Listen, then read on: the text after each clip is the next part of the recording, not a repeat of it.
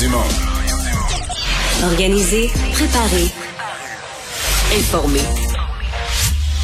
Les vrais enjeux, les vraies questions. Mario Dumont.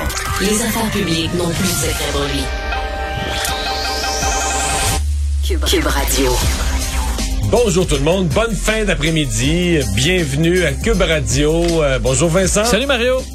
T'as aimé la conférence de presse du nouvel entraîneur du Canadien? Ben, j'ai adoré ça et moi je connais pas beaucoup le hockey comme toi, donc j'ai à la fois le, le, le, le fan avait, avait l'air assez convaincu par ce que Martin Saint-Louis a dit, ceux qui suivent ça de loin aussi semblaient plutôt inspirés. Il a scarré là, euh, pour utiliser un terme de hockey un matin. Ben c'est-à-dire que tu tu vois une personnalité là. Moi, moi, je ben, moi, l'aimais beaucoup avant, mais malgré tout, j'ai été très impressionné. Moi, c'est vraiment, c'est quasiment mon joueur préféré des 25 dernières années, le Martin Saint-Louis là. Toute l'histoire, puis tu sais, puis c'est pas juste là. Tu dis, ok, c'est un gars qui avait pas été repêché, puis a réussi à jouer dans la ligue, c'est beau. Non, non, il a été premier compteur deux fois là. Ben c'est ça. D'ailleurs, c'est le premier compteur de la ligue. Là. Le bout que j'ai préféré, ce qu'on lui a demandé un peu sur c'est justement le fait qu'il n'a pas été un entraîneur. Puis il expliquait quand même qu'il a été dans toutes les positions que peut se ressent, que peut ressentir un joueur. Pas repêché. Il a été négligé, quatrième, le quatrième jusqu'à All Star. Euh, donc là-dessus, il peut ressentir le joueur qui a bien de l'argent puis qui s'en fout parce qu'il a tout gagné. Autant le petit joueur qui vient d'arriver puis que c'est sa chance, la chance d'une vie. Il les a tout vécu ces postes-là. Et ça, ça Ouais. donne quand même une sensibilité que d'autres ont peut-être pas. Puis moi j'ai aimé une phrase par-dessus tout, celle-là venait de Monsieur Hughes, là, qui est pas beaucoup, il est pas très éloquent, mais il, a Ouais. dit cette phrase-là. Oui, il, il gagnera pas une job en communication, lui là. Non, ni, je- je me Ou disais comme conférencier. Là. Ouais, je me disais Chantal Maccabé aurait peut-être dû lui dire ben au moins un petit bonjour à Montréal, phrase. Petite- juste une phrase, ça fait du Mais démirable. enfin, il a dit euh, à la question sur l'expérience de Martin Saint-Louis, il dit c'est pas ça qu'on cherchait un entraîneur avec de l'expérience. Il dit on veut rebâtir l'équipe. Puis on veut rebâtir l'équipe autour de certaines, d'une vision, là, de valeurs, de principes, l'engagement, la, la, la fougue. Je dis, OK, là, on s'en va quelque Moi, ça m'a dit, on s'en va quelque part. J'ai regardé, j'ai hâte de regarder la game à soir, ce qui est pas arrivé depuis longtemps. C'est l'âme de l'équipe qu'on veut repartir un peu. Qu'on veut repartir. Mais puis- il, et- et- fera pas- et- il faut quand même se tempérer là. Il Ouais, fera ouais. pas. Il les y a, même pas de goaler, il y a même pas de goaler à mettre de vue devant le but ce soir. Sauf que il a dit quelque chose de très bon, puis qui est sûrement vrai. Il faut que les joueurs retrouvent le fun à jouer. Puis ça, je pense qu'il va travailler là-dessus. Au début, au moins, que les joueurs se détendent, puis tu sais qu'il y a du fun à jouer. Mais l'innocent qui s'est traîné les pieds une soirée, là, il y aura pas de fun le lendemain. soir. non, tu penses? Ah c'est un gars. Tu sais, on l'oublie, il a l'air bien poli, bien fin de même. Là, c'est un gars qui a du caractère. Là. Il l'était comme coéquipier, tu sais, puis il acceptait pas la nonchalance. Fait que un fun général à jouer, mais il y en a qui va avoir moins de fun certains jours. on va rejoindre Julie Marco. 15h30, c'est le moment d'aller retrouver notre collègue Mario Dumont. Salut Mario. Bonjour. Blocus sur le point Ambassador, ça fait quatre jours que ça dure. Il y a même la chef par intérim là, du Parti conservateur, Candice Bergen, qui demande aux camionneurs, elle qui les avait ouvertement appuyés, de quitter les lieux. Euh, question Mario, est-ce que c'est à Justin Trudeau d'intervenir ou plutôt à Doug Ford maintenant?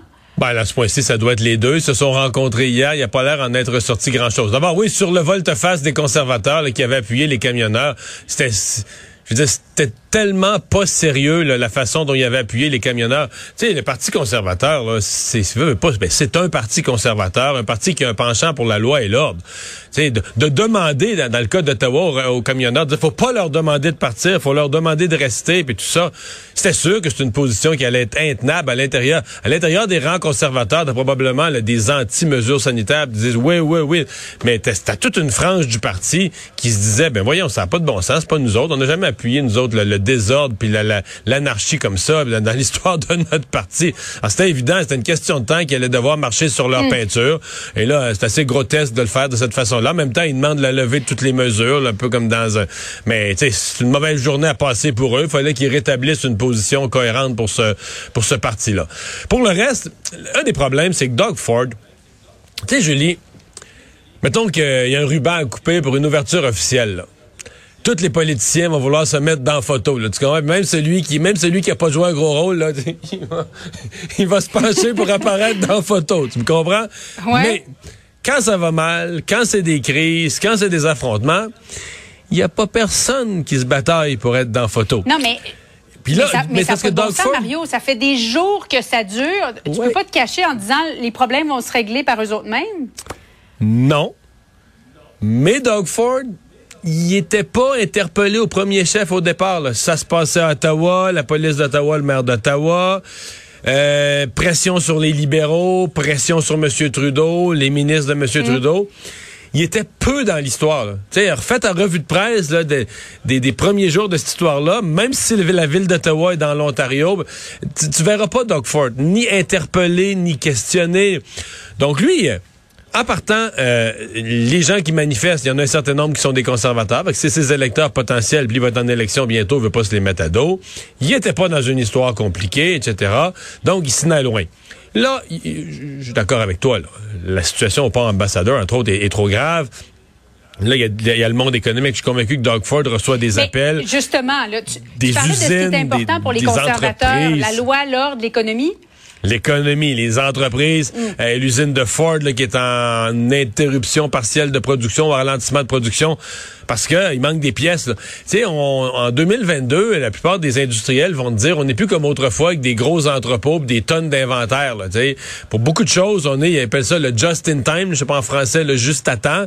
C'est-à-dire que juste à temps, ouais. tu t'entreposes pas des tonnes de matériel. Au fur et à mesure, tu entreposes pour quelques jours d'avance, mais tu sais, au fur et à mesure, il faut que les livraisons arrivent. C'est plus efficace comme ça. quand les livraisons arrivent plus, c'est un problème. Et donc, euh, euh, là, M. Ford n'aura pas le choix de s'en mêler. Puis hier, je pense que Justin Trudeau l'a rencontré. mais il reste qu'il y a la fameuse, on s'en est parlé, puis je me suis moqué de ça, la fameuse table de travail créée par cinq ministres de M. Trudeau lundi. Là. on va créer une table tripartite. Mais l'Ontario, le gouvernement ontarien, le gouvernement de Doug Ford euh, siège même pas, il va même pas s'asseoir à cette table-là. Alors, sans dit long quand même sur la, difficulté énorme du leadership de M. Trudeau là, présentement dans cette euh, dans cette crise-là. Mais je pense que Doug Ford va être attiré, va devoir s'en mêler. Maintenant, une fois que tu as tous les tous les joueurs à bord, tous les corps policiers, euh, mais là, il faut que tu prépares une intervention et une bonne intervention. Mais sur le pont, ça peut pas durer. C'est un peu... Euh, c'est un peu gros de la part des, camionneurs quand même, parce que rappelle-toi qu'au début, début, si tu retournes à la première ou les premières journées de manifestation, on retourne presque il y a deux semaines passées, les camionneurs mhm. disaient qu'ils faisaient ces manifestations-là pour nous, pour le public, parce que ils nous disaient dans l'entrevue, vos tablettes vont être vides, là, on manque des camionneurs non vaccinés, on est une certaine proportion qui ne pouvons plus aller aux États-Unis. Et, et ça, ça va nuire aux approvisionnements. Alors que, un, c'était pas vrai. Euh, on avait pu s'arranger sans les travailleurs non vaccinés, on avait pu refaire les routes, etc. Puis il y avait moyen de limiter en tout cas les dégâts. Et là, c'est eux c'est le blocage du pont ambassadeur qui est en train de, créer le problème que eux, dont eux disaient vouloir nous protéger. Ils disaient vouloir nous éviter ce, drame. Et là, ils sont en train de créer exactement le problème qui nous promettait de nous éviter. C'est pas, pas très crédible sérieux. Mario, je sais que tu es un fan de football. Euh, les autorités aux États-Unis craignent qu'il y ait des perturbations euh, dans le cadre du Super Bowl. Pas rien. C'est à voir. C'est évident là, que ce mouvement-là, ça c'est une autre histoire complètement, mais ce mouvement-là euh, de camionneurs a comme inspiré les anti-mesures euh, du, euh, du monde entier. les gens qui, tous les complotistes, ceux qui n'ont pas voulu être vaccinés, qui sont contre les campagnes de vaccination, contre n'importe quelle mesure, nomme-les. et effectivement, c'est un mouvement avec lequel plusieurs gouvernements vont être pris, un mouvement qui est, qui est, qui est minoritaire, mais qui peut devenir, dans certains cas, euh, c'est des gens qui sont prêts à aller loin. On l'a vu encore euh, dans les propos de, certains au Québec. Bien, justement, puisque tu en parles, manifestation à Québec, normalement, ça devrait se faire dans une dizaine de jours. C'est ce qu'avait promis le le regroupement formé par euh, Bernard Rembault-Gauthier. Il y a des élus qui sont inquiets à la suite de menaces sur les réseaux sociaux, à l'endroit qu'il y, en a certains qui pourraient se procurer des armes à feu. Euh, le premier ministre, François Legault, était vraiment, vraiment fâché aujourd'hui, là, en disant, c'est pas vrai qu'on met de l'huile sur le feu, euh, c'est pas vrai qu'on cautionne la, violence. Est-ce qu'il a raison d'être fâché, le premier ministre François Legault, d'accuser les partis d'opposition d'avoir allumé le feu? Ben, je, pense que pour les, huit mois qui viennent, je vais commencer chacune des, de mes réponses en disant, tu sais, on est en année électorale. Donc, est-ce qu'il en a mis un peu là-dessus? Oui. probablement. Ben, est-ce qu'il a raison sur le fond? Euh, c'est bien évident que les partis d'opposition, regarde, mettons que je leur donne le bénéfice du doute, puis je vais être gentil, ont été piégés par les journalistes, disons. là. Parce que quand on te demande... Euh, est-ce que euh, est-ce que c'est acceptable ou est-ce que vous comprenez ou qu'est-ce que vous pensez de gens qui, qui parlent de venir manifester armés? T'es dans l'opposition t'as une phrase à dire. Condamner ça, euh, rappeler l'importance de, de, de, On vit dans une démocratie, puis rappeler l'importance de faire valoir ses points par la voie démocratique, de condamner la violence sous toutes ses formes. tu ne peux pas, puis là, je dis pas, PAS, pas un petit peu, pas à peu près. Tu ne peux pas aller sur le terrain et dire, ouais, mais tu regarde ça comme faux, là. Le gouvernement a peut-être bien couru après, il annonce des mesures. Et là, ça, c'est l'autre bout. Là. Euh, quand on, explique un peu plus, Paul Saint-Pierre Plamondon, ben c'est peut-être piégé par les journalistes qui l'ont fait parler, parler, parler. Puis là, il expliquait, puis il réexpliquait pourquoi le gouvernement a peut-être couru après. Et là, tous les sous-entendus que les mesures, c'est pas justifié, c'est pas expliqué par la santé publique. Alors que c'est faux. Je veux dire, le port du masque, là, je pourrais remplir le studio ici d'études là-dessus. Euh, euh, la nécessité de faire vacciner le maximum de gens. Le passeport vaccinal, ça existait dans à peu près dans la, majorité des, des, pays avancés, etc. Donc, euh, c'est pas vrai. Pas parce que notre santé publique a pas un papier 8,5 par 11 à nous présenter là-dessus. Voyons, c'est des choses qui ont été comprises, expliquées. Mm. On peut avoir un débat, est-ce qu'il faut le retirer? Dans certaines circonstances, le port du masque. Mais tout le sous-entendu de laisser entendre que tout ça a été fait là, au hasard, pigé dans un boulier pour écœurer le monde par un malade, François Legault, malade d'assoiffé de pouvoir, lui qui s'amuse à écœurer le monde. Ça n'a pas d'allure de dire ça, tu comprends? C'est que ça n'a pas de sens, puis ça n'a encore moins quand tu es dans l'univers de euh, là, ça menace de, le, type en question, l'organisateur de la manifestation, il a dit que lui, pas dit que lui voulait prendre les armes. Il dit que lui, il manifestait, puis que sa manifestation était un exutoire parce que les gens autour de lui lui disaient, là, nous, on est prêts à prendre les armes. Mais là, parce que vous manifestez, on va peut-être se retenir un peu. Euh, bon, faut que la police aille le voir, lui, puis il demande, OK, donne-nous la liste des 10 noms de personnes que tu me dis qui sont prêts à prendre les armes. Là. Euh, tu sais, c'est quoi cette affaire-là? Mais quand, quand tu vas sur ce terrain-là, tu es l'opposition, tu condamnes, Fin de l'histoire. Les débats politiques sur les mesures à prendre, à enlever, à réviser, à consulter des experts à l'Assemblée, faut que tu mettes ça à part. Là. Tu peux pas mélanger ça avec des gens qui veulent prendre les armes. Mario, merci beaucoup. Bonne fin d'après-midi à toi. Alors, euh, Vincent, dans les autres nouvelles qu'on euh, surveille, euh, ben il y a des, ben c'est tout le problème des remorqueurs qui veulent pas de toute façon. Même si la police d'Ottawa décidait de donner, comme on dit, le grand coup, les remorqueurs veulent même pas partir avec les camions. Ouais, ça rajoute quand même une couche de complexité là sur. ok, ben parfait. Si on veut les, les, que les policiers tassent tous les manifestants, remorquent les camions, on se rend compte que ce sera difficile. Et je vais vous faire entendre un extrait parce que tantôt nos collègues de l'CN parlaient justement avec le PDG de l'association des professionnels du départ du Québec, Régent Breton, euh, qui expliquait un peu la situation sur le fait qu'en Ontario, les compagnies refusent de se mêler à ça. Euh, plusieurs ont été victimes de menaces aussi de ne pas s'en mêler. Alors, il y a de l'inquiétude et eux ont fait à peu près le même commentaire sur euh, ben, aux membres de leur association au Québec sur le fait que oui, ça représentait certains dangers d'être la compagnie où et les camions remorqueurs sont souvent bien identifiés, là, être le camion qui allait aller tenter de déloger ces camions-là. donc, il y a des inquiétudes. Je vous fais entendre d'ailleurs là-dessus le PDG de l'association Régent Breton. Nous, l'association, on ne peut pas interdire une entreprise d'intervenir. On fait seulement euh, émettre une recommandation à l'effet que s'ils le font, il y a un degré de dangerosité qui va, euh, qui va être relié à ça. Donc, euh, étant donné que lorsqu'on remorque un véhicule, habituellement, le conducteur est sur place, il y a des manœuvres opérationnelles à faire avant un remorquage pour remorquer un véhicule lourd qui prend plusieurs minutes, parfois jusqu'à une heure, et ça dans les conditions normales. Imaginez-vous dans des conditions où est-ce que les véhicules sont stationnés à quelques centimètres entre eux, puis il y en a beaucoup en même temps au même endroit. On parle d'une opération qui est quand même complexe, coûte normalement au minimum entre 400 et, euh, et, et 700 dollars, euh, et explique que bon, vu le, c'est un dossier qui est très politique, euh, soulève même la possibilité que ce soit le travail de l'armée canadienne qui sont équipés de, de, de, véhicules capables de faire du remorquage comme ça et qui sont pas affiliés ben à autre qu'au gouvernement du Canada et qui pourraient peut-être se charger de la tâche. Mais on comprend Mario que personne veut se mêler à ça, faire face à des gens agressifs. Et ils travaillent quand même dans le milieu du camionnage déjà. Alors tu veux veux-tu être la compagnie qui va être celle filmée par tous les, toutes les caméras et, euh, et qu'on menace, et qu'on va menacer euh, par la suite. Années, là, c'est ça, euh, donc, beaucoup d'inquiétudes à ce niveau-là, puis ça rend pas la situation plus simple du tout. Les hospitalisations euh, en baisse. Oui, effectivement, au, euh, au, Québec, ça se poursuit. Donc, euh, légère baisse donc d'une trentaine, on est à moins 35 aujourd'hui au Québec. et bon, au niveau des décès, on est à 35 décès. Deux personnes de plus, par contre, aux soins intensifs. Alors, on voit des baisses plus autour de 30, là, parce qu'on est quand même élevé 2312 ben, personnes hospitalisées. C'est que je pense que les craintes du docteur Boileau, il disait les hospitalisations pourraient remonter. Pour l'instant, avec l'école les, les, puis la reprise de toutes les activités, pour l'instant, ça monte pas. Mais ça descend plus aussi vite, là. Non, parce qu'on s'imagine essayer de retourner à 1000, ce qui est quand même euh, élevé. Euh, c'est que là, on- à ce Ouais. rythme-là, on en a pour des semaines. Là. Ouais, des semaines et des Euh, semaines. donc, euh, ouais, la baisse qui, qui, qui est assez lente en ce moment. Le gouvernement du Québec s'est sorti dans les travaux de l'Assemblée nationale ce matin. Le premier ministre lui-même qui a révélé qu'on pourrait revoir, repenser, notamment pour la question des coûts, là, le, le tunnel Québec-Lévis. Oui, c'est drôle, on dirait qu'à quand la vague COVID s'estompe un peu, il y a d'autres dossiers qui ressortent, dont celui du troisième lien, euh, puisqu'aujourd'hui, questionné par Gabriel Nadeau-Dubois, faut dire que Québec solidaire en a fait un de ses, euh, de cheval de bataille de se, battre contre ce projet de troisième lien.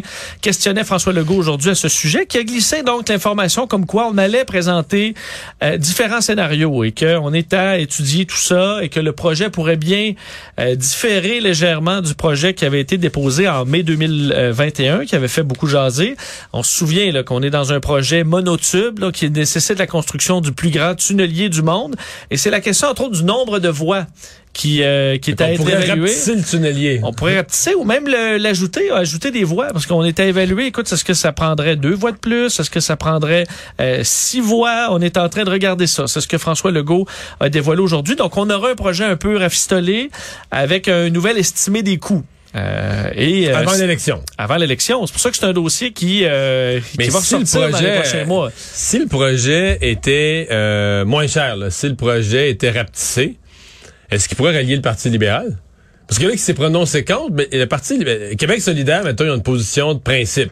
Contre Oui, toute c'est- forme. ils ont dit à tout, tout projet là, de méga projet entre les deux. Mais les libéraux étaient pour, puis là, ben, quand ils se sont prononcés contre, euh, me semble, tu sais, c'était vraiment que ce projet-là, c'était n'importe quoi, c'était, ils ont sorti tous les, les mots pharaoniques puis tout ça, mais si on avait un projet plus, euh, plus raisonnable, je sais ouais. pas si c'est possible. Est-ce que c'est possible? Ouais? Ouais. Mais est-ce qu'on pourrait rallier les libéraux, les ramener à bord? C'est eux qui étaient au pouvoir là, quand on a lancé tout ça. Ouais, Donc, mais c'est eux qui l'ont que- lancé. C'est eux qui, ça, c'est Euh, eux qui l'ont lancé, ce projet-là. Donc, ça faisait du sens à une certaine époque. Ben, ils ont créé le Et- bureau de projet. Et le côté euh, ben, en élection, est-ce que c'est un projet qui encore récolte, fait, fait récolter des fruits à la CAQ ou ça va être l'inverse, là? C'est pas clair. C'est pas clair. C'est-à-dire que dans la région de Québec, ça divise. Et dans la région, dans la région de Québec, en ce qui me concerne, les plus en danger pour moi, c'est ceux qui n'ont pas de position. Tu sais, comme, mettons, les libéraux qui étaient pour, qui sont devenus contre, même le Parti québécois, qui sont clairement contre, mais, tu sais, Québec solidaire s'est vraiment installé comme l'opposant, avec un grand O. Oui. Puis ça, une fois que tu es assis sur cette chaise-là, c'est pas facile pour les autres. Ils ont beau arriver avec leurs fesses, donner des petits coups de hanche, là, mais c'est pas facile de tasser quelqu'un de sa chaise, là, tu sais. Ouais, il y a un parti pour, un parti contre, les autres. Ben les autres, On vous êtes, vous êtes contre aussi là, mais ok. Mais et euh, donc pour moi, Québec solidaire a pris la pôle de l'opposition, puis ça va être difficile d'y enlever. Euh, ailleurs au Québec, et c'est là que j'ai de la misère à me faire une idée, c'est-à-dire que est-ce que ça va devenir un enjeu? Vraiment, là, tu sais, est-ce que ça va devenir euh, au point où, mettons, c'est à Côte-Nord, en Gaspésie, euh, à Ouais, Montréal, se voir, ça n'a pas de bon sens. Ça a pas de bon sens, Euh, En mais pas santé, on n'a pas d'argent. Ben, puis c'est ça. On construit un projet de ça 10 devient un sujet où là, eux ont zéro bénéfice parce que c'est pas dans leur région. Puis c'est juste une énorme dépense qui a l'air complètement euh, ridicule puis et qui est qui est rejetée. Ça, c'est rare que ça réussit, mais c'est pas impossible cette fois-ci parce qu'en général, tu votes pas pour quelque chose qui est pas dans ta région. Là, Ah ouais. dire, ça finit. Un peu t'en- comme le on- pipeline là, de M. Trudeau que Jack Meeting avait essayé de ramener à tous les débats sur chaque question. Mais si ça passe pas chez vous, collé, ouais. si ça passe pas chez vous, si ça te concerne pas, puis tout ça, je veux dire, tu sais, c'est pas, c'est pas quelque chose. Tu vas l'entendre, mais c'est pas quelque chose qui va disons conditionner ton vote. Tu vas pas changer ton vote pour quelque chose qui se passe pas dans ta région en général. Mais cette fois-ci, euh, difficile à dire. Ça va dépendre comment l'élection se dessine et comment on va. Mais j'ai pas de doute qu'à ce point-ci, je suis pas surpris que François Legault aujourd'hui ait fait une mise au point là-dessus.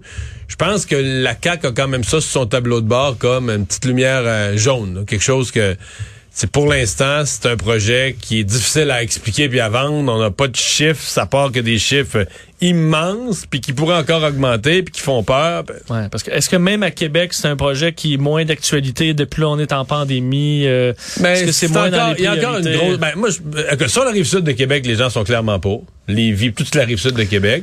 À Québec, je pense qu'il y a encore une majorité qui est pour. Mais ce qui est curieux à Québec, c'est que il y avait, il y a deux ans, mettons là, une espèce de fort mouvement de dire, waouh, là, tu sais, Québec, on, c'est nos années là.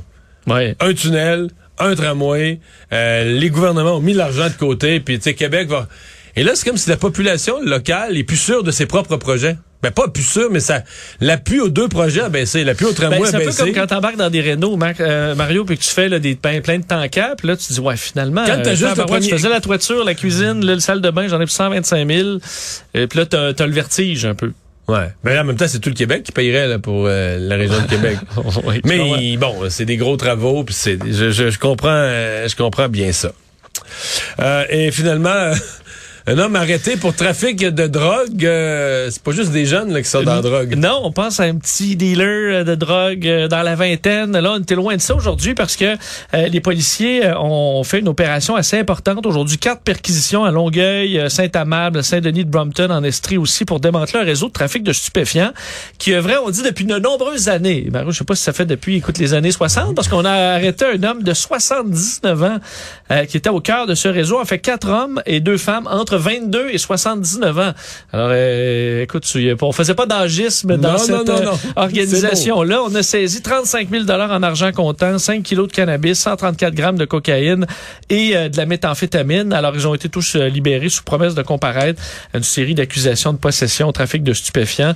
Euh, mais c'est quand même rare. On voit souvent des, des arrestations dans le monde de la drogue. À presque 80 ans, euh, sais pas si il arrivait à la retraite, mais euh, c'est euh, c'est une, Parce une carrière qui s'est étirée un peu. il approche de l'étape de devenir pusher dans son CHSLD. Là. exact. Fait que là, il y a des, des fois des besoins en médicaments à voir.